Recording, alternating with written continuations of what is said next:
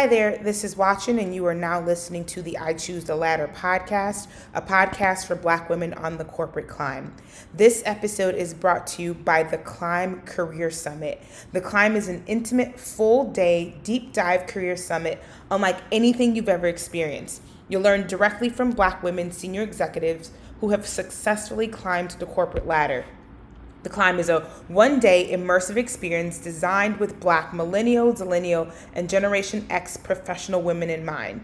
So if you are looking to share your experiences, quantify your professional impact, and elevate your career, then register for the Climb Summit today. You can learn more by going to theclimbsummit.com, and I hope to see you on Saturday, September 26th at the Virtual Career Summit. In this episode, you meet Mignon Moore. Mignon is a principal at Dewey Square Group and is considered one of the nation's top strategic thinkers with extensive experience in political and corporate affairs, as well as public policy.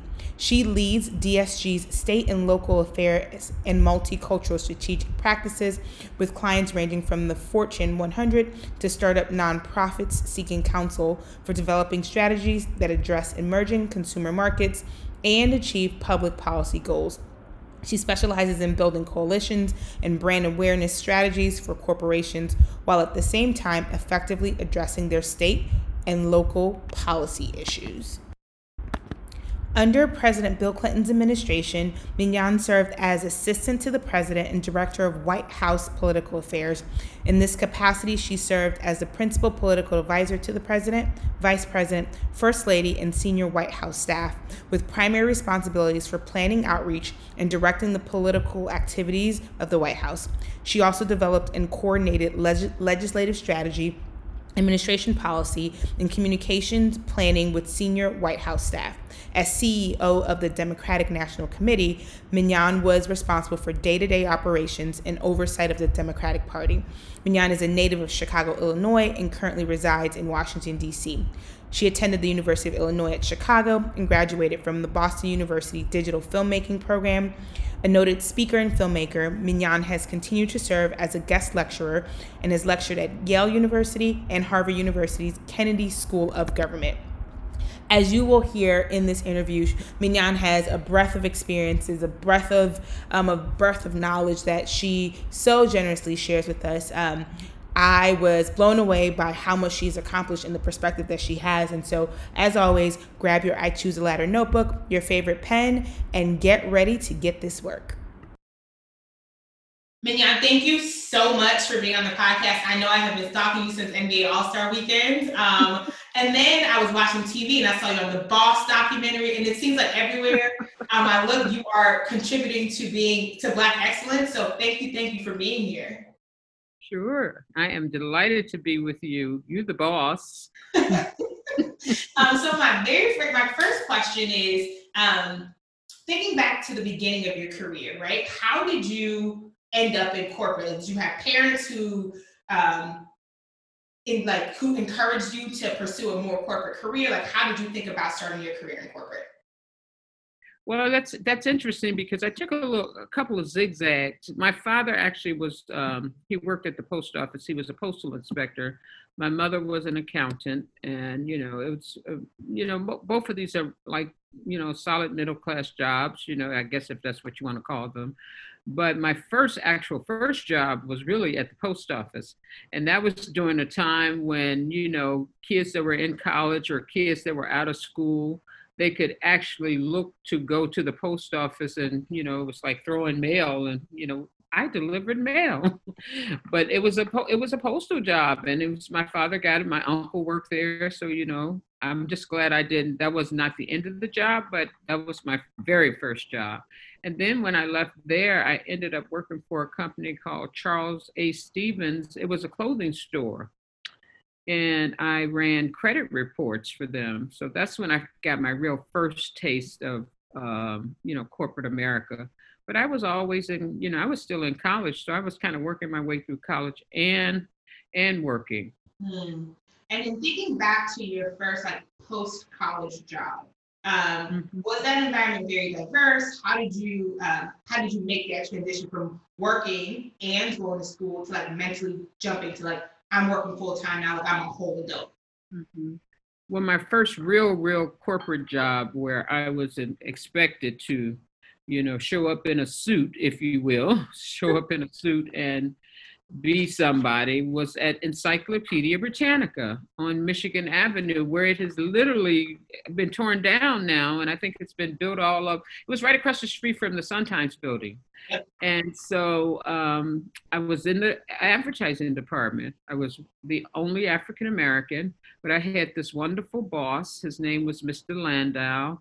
And for some reason, he took an interest in me and he started showing me the ropes. And I eventually ended up being an assistant manager in the department, in the advertising department. And so that was my real first experience with corporate America. And it wasn't diverse at all then. And so you're literally the only one. So now that you have some distance from that first job, right? You just said for some reason he took an interest in you. Looking back in hindsight, what do you think it was about you that made him feel like he would invest in you and your career? Well, I was always eager to learn. You know, I never had 9 to 5 in my head. I certainly didn't understand balance.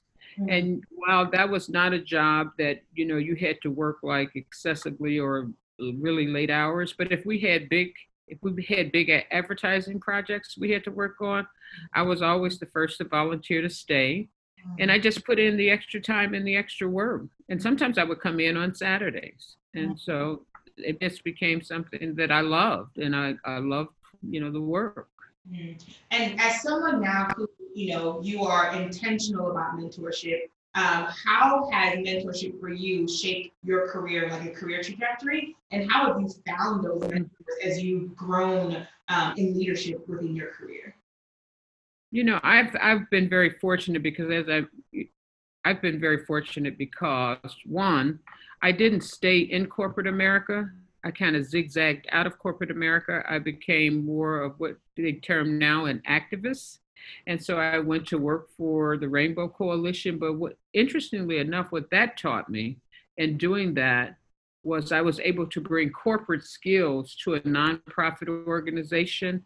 And in turn, what they gave me was the values to serve my community. And so along the way, I've been able to combine both of those, a love of community and a love for helping people, as well as working in corporate America. And I got some great mentors when I started working in the nonprofit arena. You know, Reverend Willie T. Barrow, Coretta Scott King, Maya Angelou. I was fortunate to have these women as my actual access mentors. Dr. Betty Shabazz, pick up the phone and ask them questions. And they didn't necessarily work in corporate America, but they knew what it was like for women to work in positions that were non-traditional, especially Reverend Barrow, because she had worked a lot in her career to break down the doors and open these doors up so that women could have a seat at the table.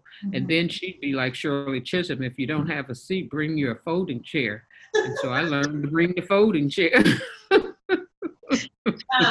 And as someone who, you're very busy, we'll go over, you know, some of the things that you've done career-wise.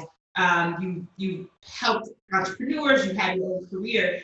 If someone wanted you as a mentor, what kinds of things do you look for in someone that you would spend the time or invest the time in mentoring? You know, I think being a mentor is kind of oversold.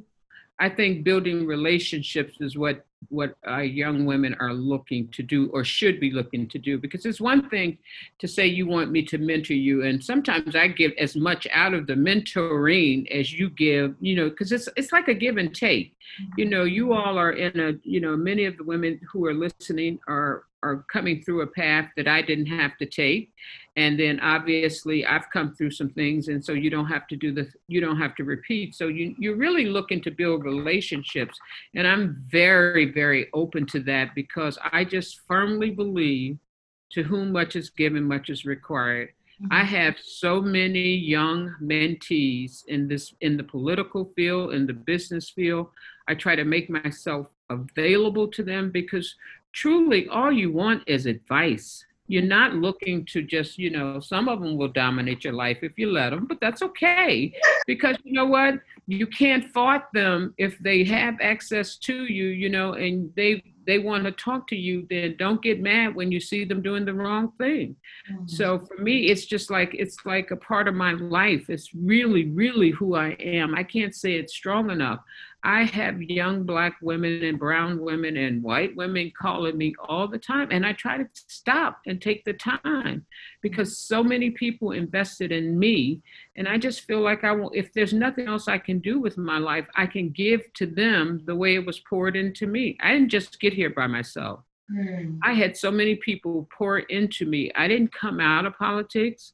I didn't come out of business. But those women who did, they stopped and gave me a chance and they talked to me. So why shouldn't I do the same?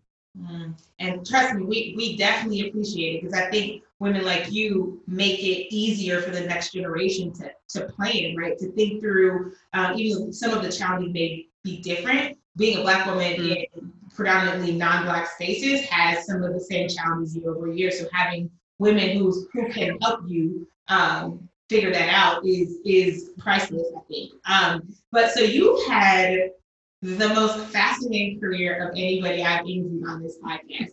So you talk about Rainbow. How did you end up at the White House, Lord Jesus? Like, not this current White House. She worked in the White House back in the day, but how did you make that transition from doing nonprofit work to then into like full-on government and politics?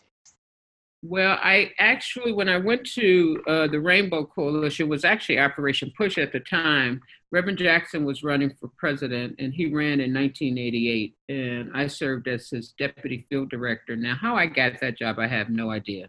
I mean, it wasn't like it was in my background, but you know, we always prided ourselves in having a rich message and a poor campaign. So you got to do almost anything. And you learn, I mean, when you don't get put in a box, that is almost the best job you want to have, is to never get put in a box because you get to kind of color outside the lines. And that's what I was able to do, color outside the lines. So I eventually, when I moved to Washington, I eventually went and worked for the Democratic National Committee and I served as their political director. And then one fateful day, I got a call from the chief of staff saying, hey, listen, everybody thinks you'll be great over here at the White House. We'd love for you to come. And my answer, quite frankly, and audience, I tell you, I caution you, do not take this advice, but I must tell you the truth. I said, no, I do not want to come. Why? And so he says, well, why not? I said, well, you know, I love the DNC. I'm having a great time. I'm learning so much. And I'm like saying to myself, this is the stupidest girl I have ever heard in my life. I'm talking to myself as I'm saying, you're turning down the White House for the DNC, but that's okay, I did. So he called back again. And I said, listen, Erskine, let me think about it. You know, I think I want to come, but I'm not really sure. But let me think about it. Well, the third call I got, and this is the sequence, was from the Vice President of the United States. And so by that time, I was like, oh, sir, this is so great that you call me. I'm so happy to hear from you. And okay, let me think about it. So by this time, I never gave up. Wait, you told the Vice President of the country you would think about it? Yes, I did. And let me tell you, that's why I preceded this call with don't ever take this advice, because I will get to the end of the story. I feel it's very important for your readers and listeners to hear it, because I knew what was happening to me. And I've only come to admit it, like years later, I came to admit what was happening. So then Erskine called back.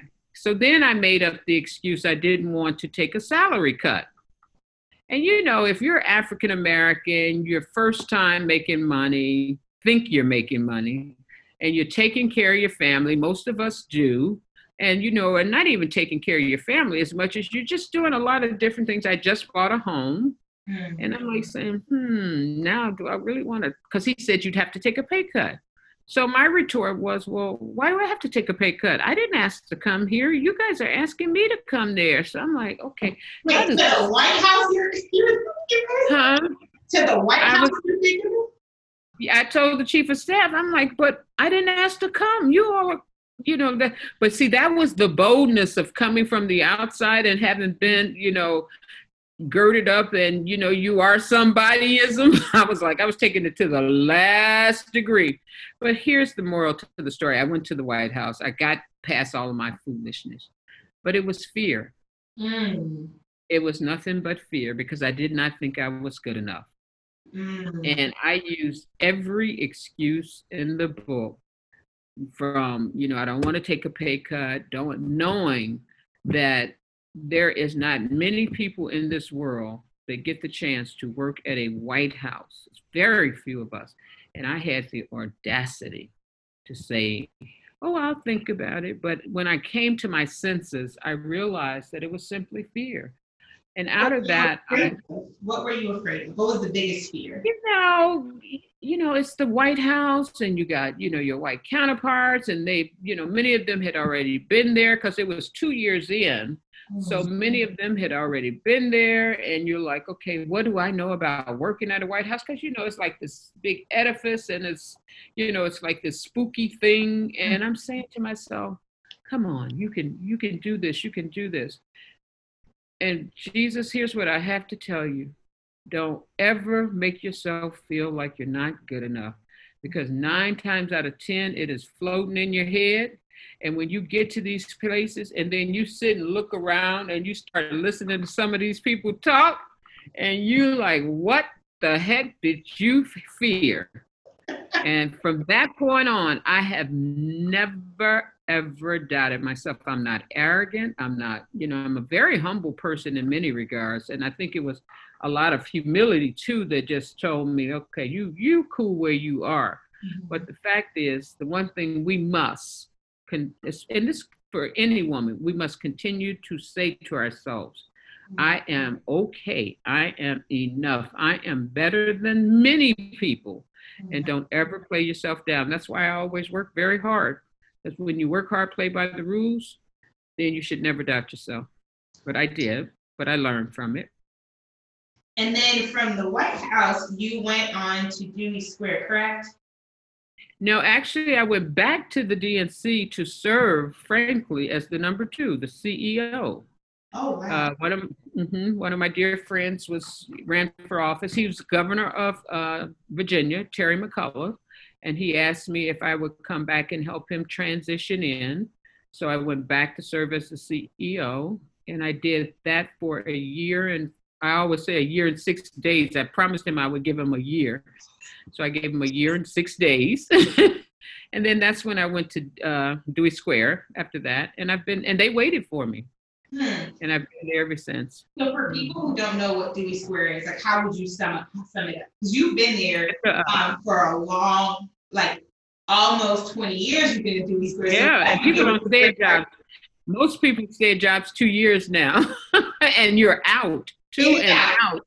Yep, I have been there for almost 20 years. I know 18 at least. Yeah. It is a public relations firm. I'd like to say that we can be innovative, but most of the time we are working with corporate America on some crisis. But we also get to help them build unique and wonderful partnerships with, you know, community-based organizations.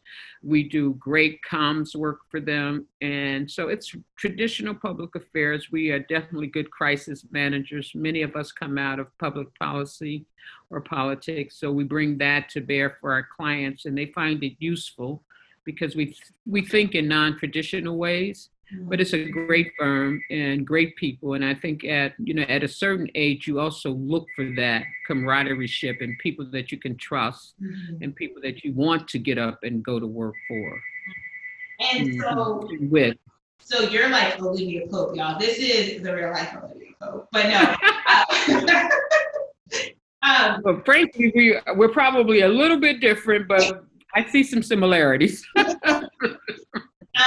So for, like you just mentioned, typically now, like my generation and a little bit younger, we don't stay at companies that long, right? How have you kept learning and kept your job interesting to keep you in the, like you're a partner now, right? So you're at the top of the company. So unless you're going to like run the whole thing or, you know, like, you're at the heights of it. So how do you keep yourself engaged? How do you not get bored or feel like you're stuck in someplace? Well, the good news is because I have, you know, paid my dues, but there's always more dues to pay. I get to do things that are non-traditional, and we also encourage our employees to do things that they are passionate about. because you can come to work every day. So we've coined this phrase, I have an avocation and a vocation. And so my avocation is politics and helping and mentoring. My vocation is Dewey Square, and that's where I spend most of my time. And I also find that the reason why it was easy to stay is because our clients are so diverse.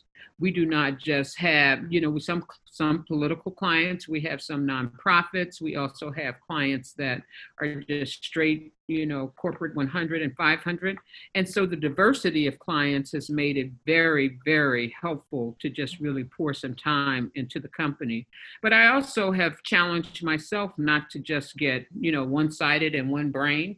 So I went back to school in 2009 to film school. I was like, wait a minute. Wait, am I reading this right? She went back to film school? What was the thought behind that? Well, it was interesting because I have this passion for visuals. I think we have moved to a point where media, film, TV, it interprets who you are, knowingly or unknowingly. Mm-hmm. And I was deeply troubled by how women were being projected and how we are very skewed, especially Black women. We are very skewed. You know, they either think we're the housewives or they think we're Olivia Pope. There's no gray area.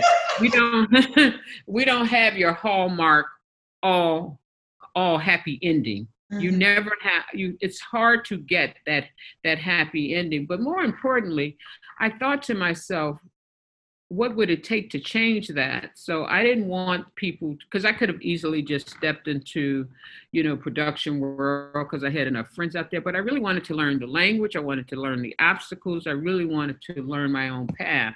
And I got to go to school again with a lot of young people who were fabulous. I'm still friends with them today. I think I was their momager because I was older, so I had to buy my equipment because I had to spend time in the evening because I was going to school at night. Mm-hmm. And so I had to buy equipment. And to this day, one of my student friends has my I hope he's listening. I think I'm gonna point him to this podcast, my very expensive camera. But the fact is he stayed active in doing it. So, and I'm just delighted that he's still working very hard in it. So that's why that really is what drove me. And when I see things, I'm always thinking about the visual, all of the storytelling, mm-hmm. and how you help elevate the story. Mm. So you have in your career managed a ton of different people from different backgrounds, different nationalities. This is a two-fold question. I'll ask the first part. Right now, we are working in some very strange, never been seen before times. So, and a lot of the questions that we get from Black women is like, well, it was already hard enough to prove my value when I was in the office, right? So we get FaceTime with people. Now that we're not in the office, I don't know how I can provide value to my manager, to my team. So for you, mm-hmm. how do you look at your team providing value to you as a leader right now? Well, you know, and I'll be the first to admit, when we first started transitioning to working home, it was very difficult for me. It wasn't difficult for my team. It was difficult for me. I was a very traditional, I like to go to work. I like to, you know, I worked late. I was usually the last one to leave the office, but it was that sense of structure and comfort. Mm-hmm. It took me a while to transition into, okay, getting up. You know, it wasn't the get up part, but it was just sitting at a table, not really having anybody to interact with. So even transmitting a comfort level for them was, you know, I had to make a flip in my head because they had no problems. Mm. They had no problems not being in the office because most of them like to telecommute anyway. They wanted to. Mm-hmm. But I think if, you know, one of the things that I noticed, there are those who show up on their Zooms, mm-hmm. and they show their face. Mm-hmm. And there are those who show up and you never see their face. Mm-hmm. So I had one such person like that on my team. I said, I don't want you to keep calling into this call, especially not our all staff calls. And your face is not seen. Mm-hmm. I want to see you. Mm-hmm. And then the other thing that you're, believe it or not, that we're looking at, because we're at home, we have, you know, it's almost like you have to, managers have to balance out how they look at you, because sometimes you know, like you still have your same schedule. Okay, at 6 o'clock, I'm shutting down. But with being at home, it's a little bit different. And the expectation sometimes is a little different because people are calibrating. So, you know, if you see an email pop up, don't wait till the next day to answer it. Answer that email. Make yourself present. Don't feel like you cannot shut your life down and go to a normal. But in this extraordinary time, the people that are surging are the people that are showing their presence. And I've learned that balance is a big word for millennials and for a younger generation. I need balance. I'm like, okay, maybe that's why I got these dark circles. I need some balance in my life. And so, you know, you have to, you know, just little things. Showing up on your video calls. Don't be going into, you know, stopping the video. Turn that video on. Show your presence. Make sure you are answering a call as though you were in the office. Make sure you almost have to go the extra mile of the way to prove you are present. Are there mistakes that you see young Black women making that their counterparts are making that could potentially be holding them back? Well, I wouldn't call them mistakes. I would call them observations. There are some observations that I have noticed. If you're not a writer, I would say learn to write. Your counterparts love to write. That is their big strength. They are big writers, as they like to see. You'll get a memo in a minute.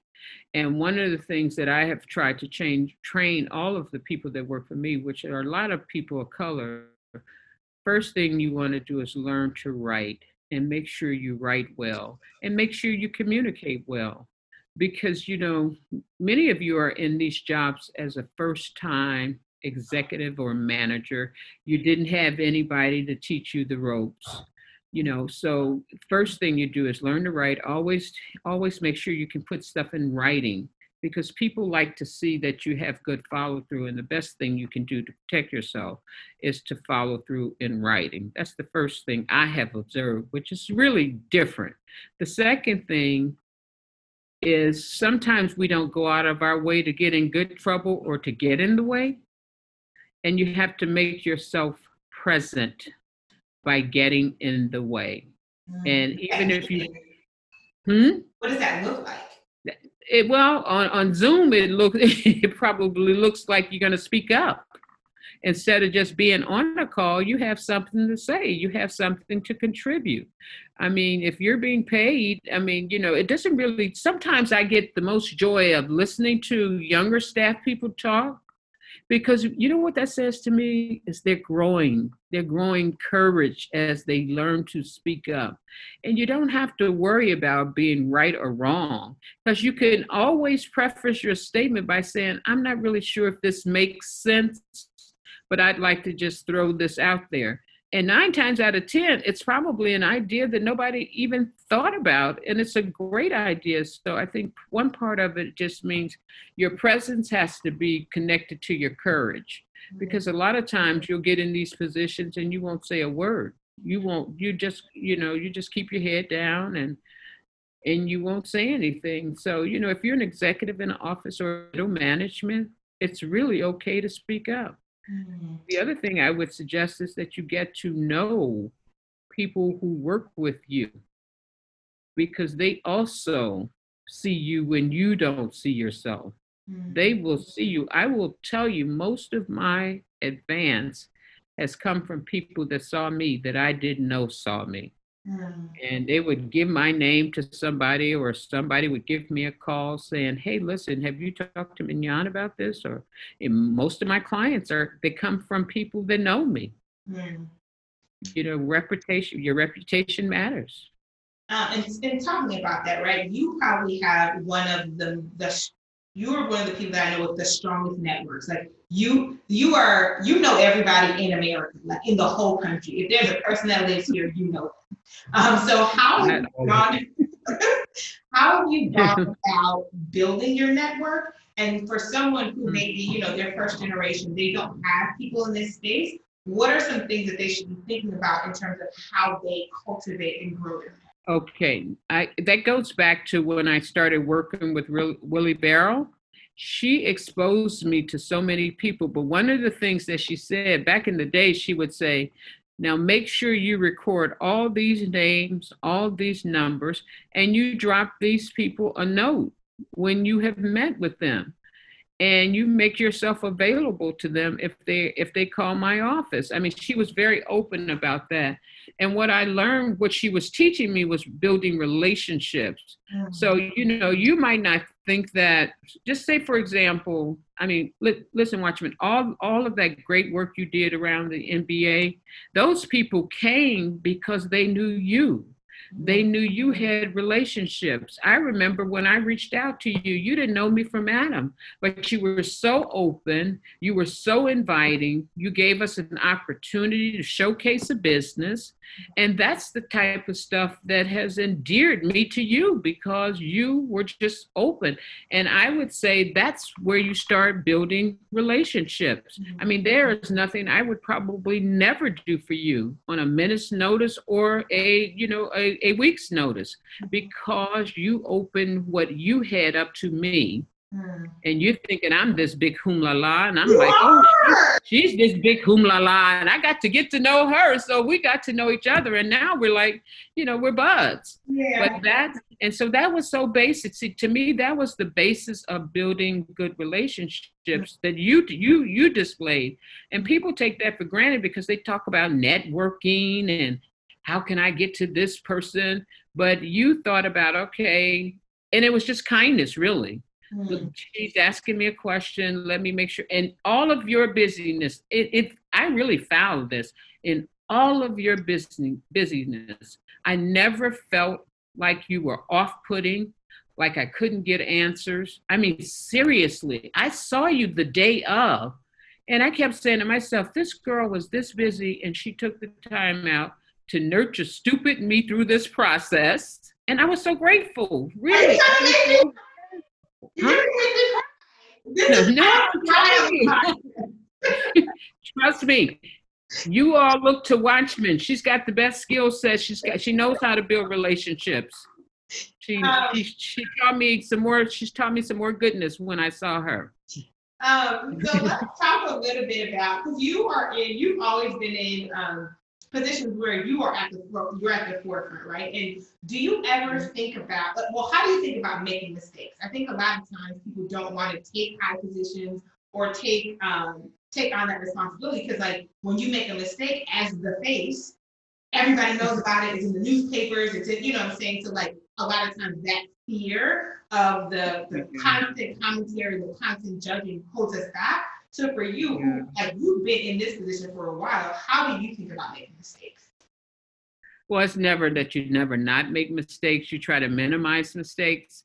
And I have to tell you, that's a very good question, because it took me a long time to understand I didn't have to be perfect and that I could make mistakes. And I had to allow room to make mistakes too, because if you don't, you will become this person that even you are uncomfortable with. And so now, and it takes some time, so don't think that this is going to happen overnight. But for me, I was always under the impression that, you know, I was under a microscope, that I had to do things just right. I had to work harder. I had to play smarter. I had to do everything just perfectly. Mm-hmm. And then it got to a point where I didn't have to do things perfectly anymore.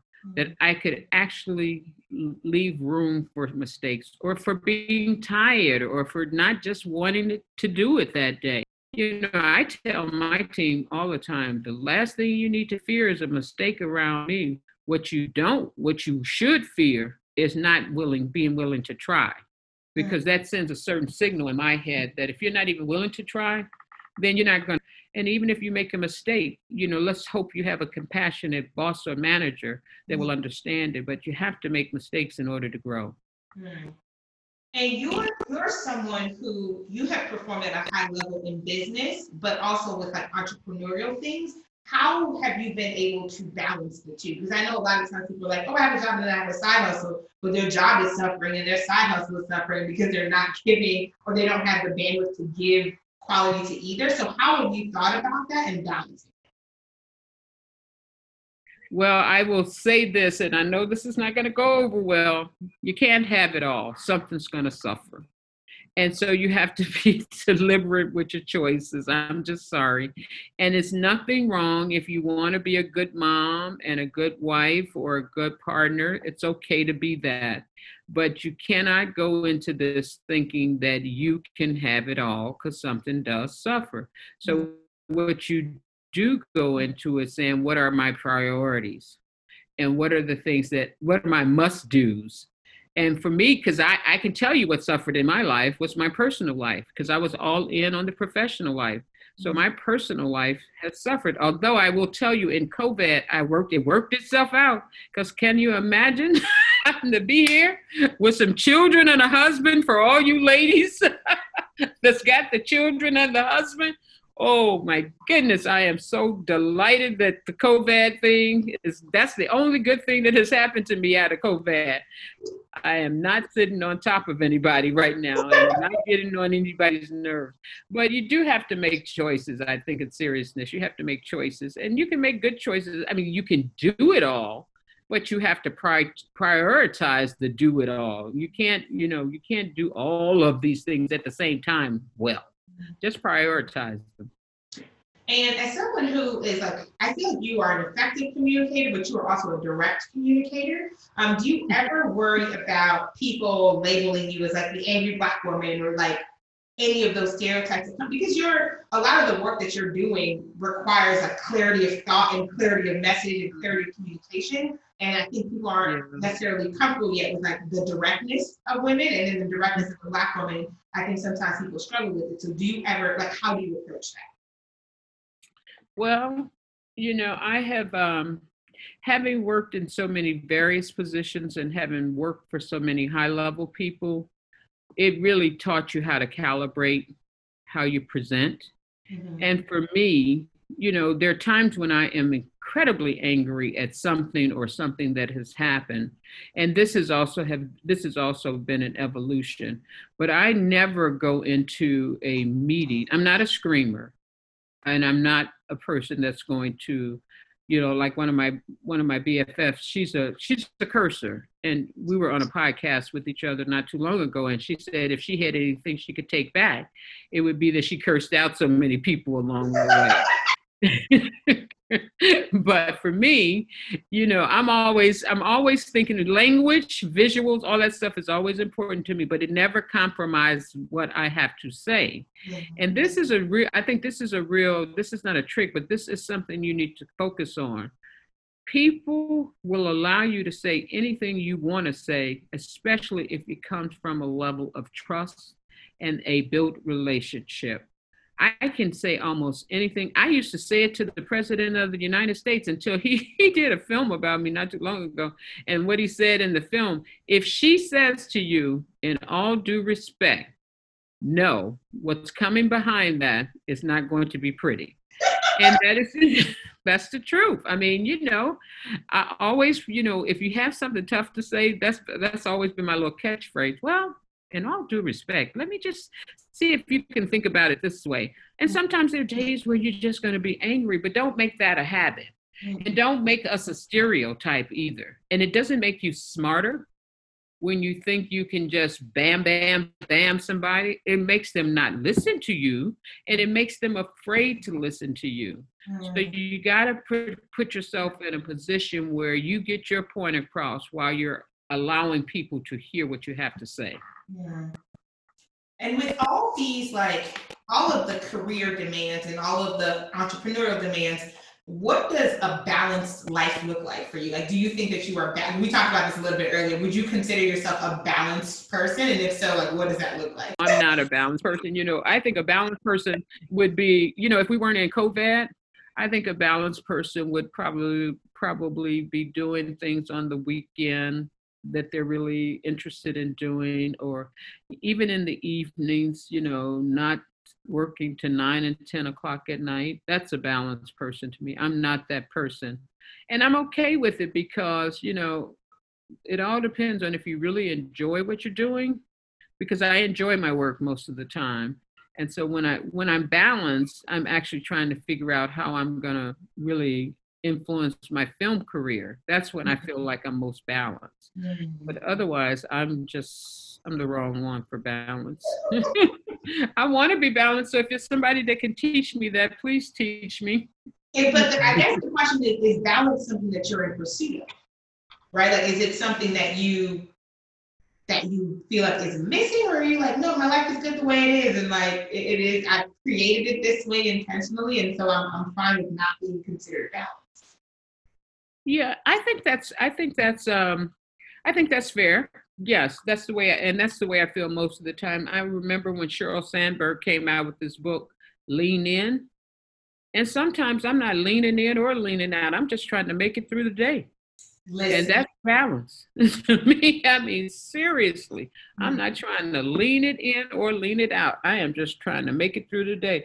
But I do think we are the products of our own environment, and it is the balance that I have created for myself. I think what I should be thinking about more is probably, even in COVID, I feel like I'm not getting as much rest as I should, ironically enough, and so that worries me a little bit. That I'm going to bed far too late and getting up far too early. So, and then just looking back over your career holistically, like what is like one challenge that you think you had to work through or to figure out because you were a Black woman that your counterparts maybe did not have to even think about?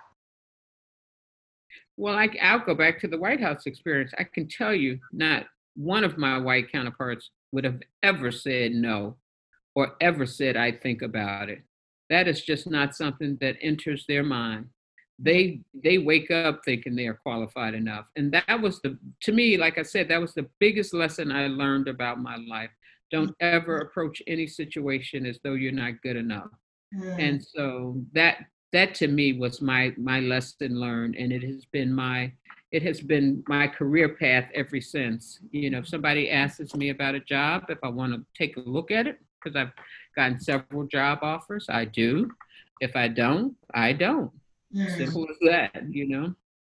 That's a level of freedom that I think people, once you know your worth and what you contribute, I think that comes with it. And I think because you performed at a high level for so long, you know what you bring to the table, you know what is meant for you and what isn't. You, like, from my interactions with you, you have a level of self-awareness that allows you to quickly be like, this is for me or this isn't for me, and then you don't feel any qualms. That's right. But I don't just not make it for me. I always try to figure out who it can be for, though. I was just on the phone with one of my clients this morning approaching me about something. I said, no, that's not for me, but I got the perfect person.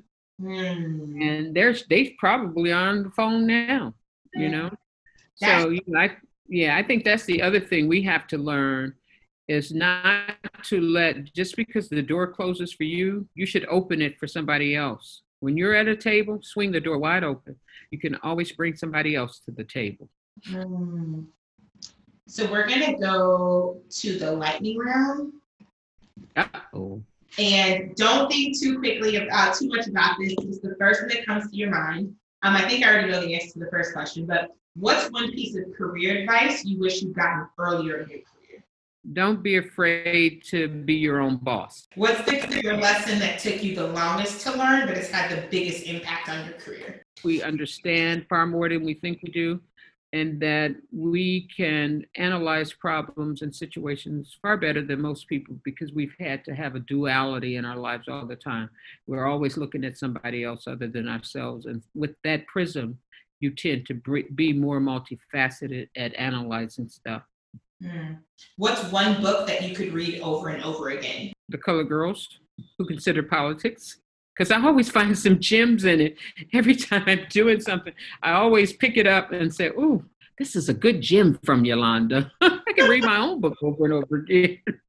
And it's for Colored Girls Who Consider Politics.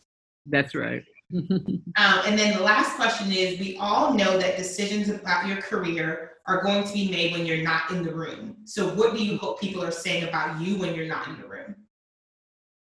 That she not only brings skill, but she brings integrity.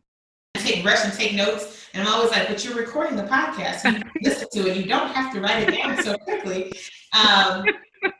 But yeah, definitely lots of gems dropped. The whole, like just looking around and knowing that you are capable, that is a game changer, right? But for whatever reason, regardless of if we have the degree, we have the work, and we have all those things, we always still, and I think it's because we make assumptions about everybody else's ability in a very positive light, and then we look at ourselves in a very like negative light. And let me just close this by saying, don't discount experience. I know that the degrees are great and all of that. I firmly believe in education, but the experience really matters. It teaches you so much more, and it's more practical in terms of your growth. So get as much experience, volunteer where you can, but get as much experience as you can.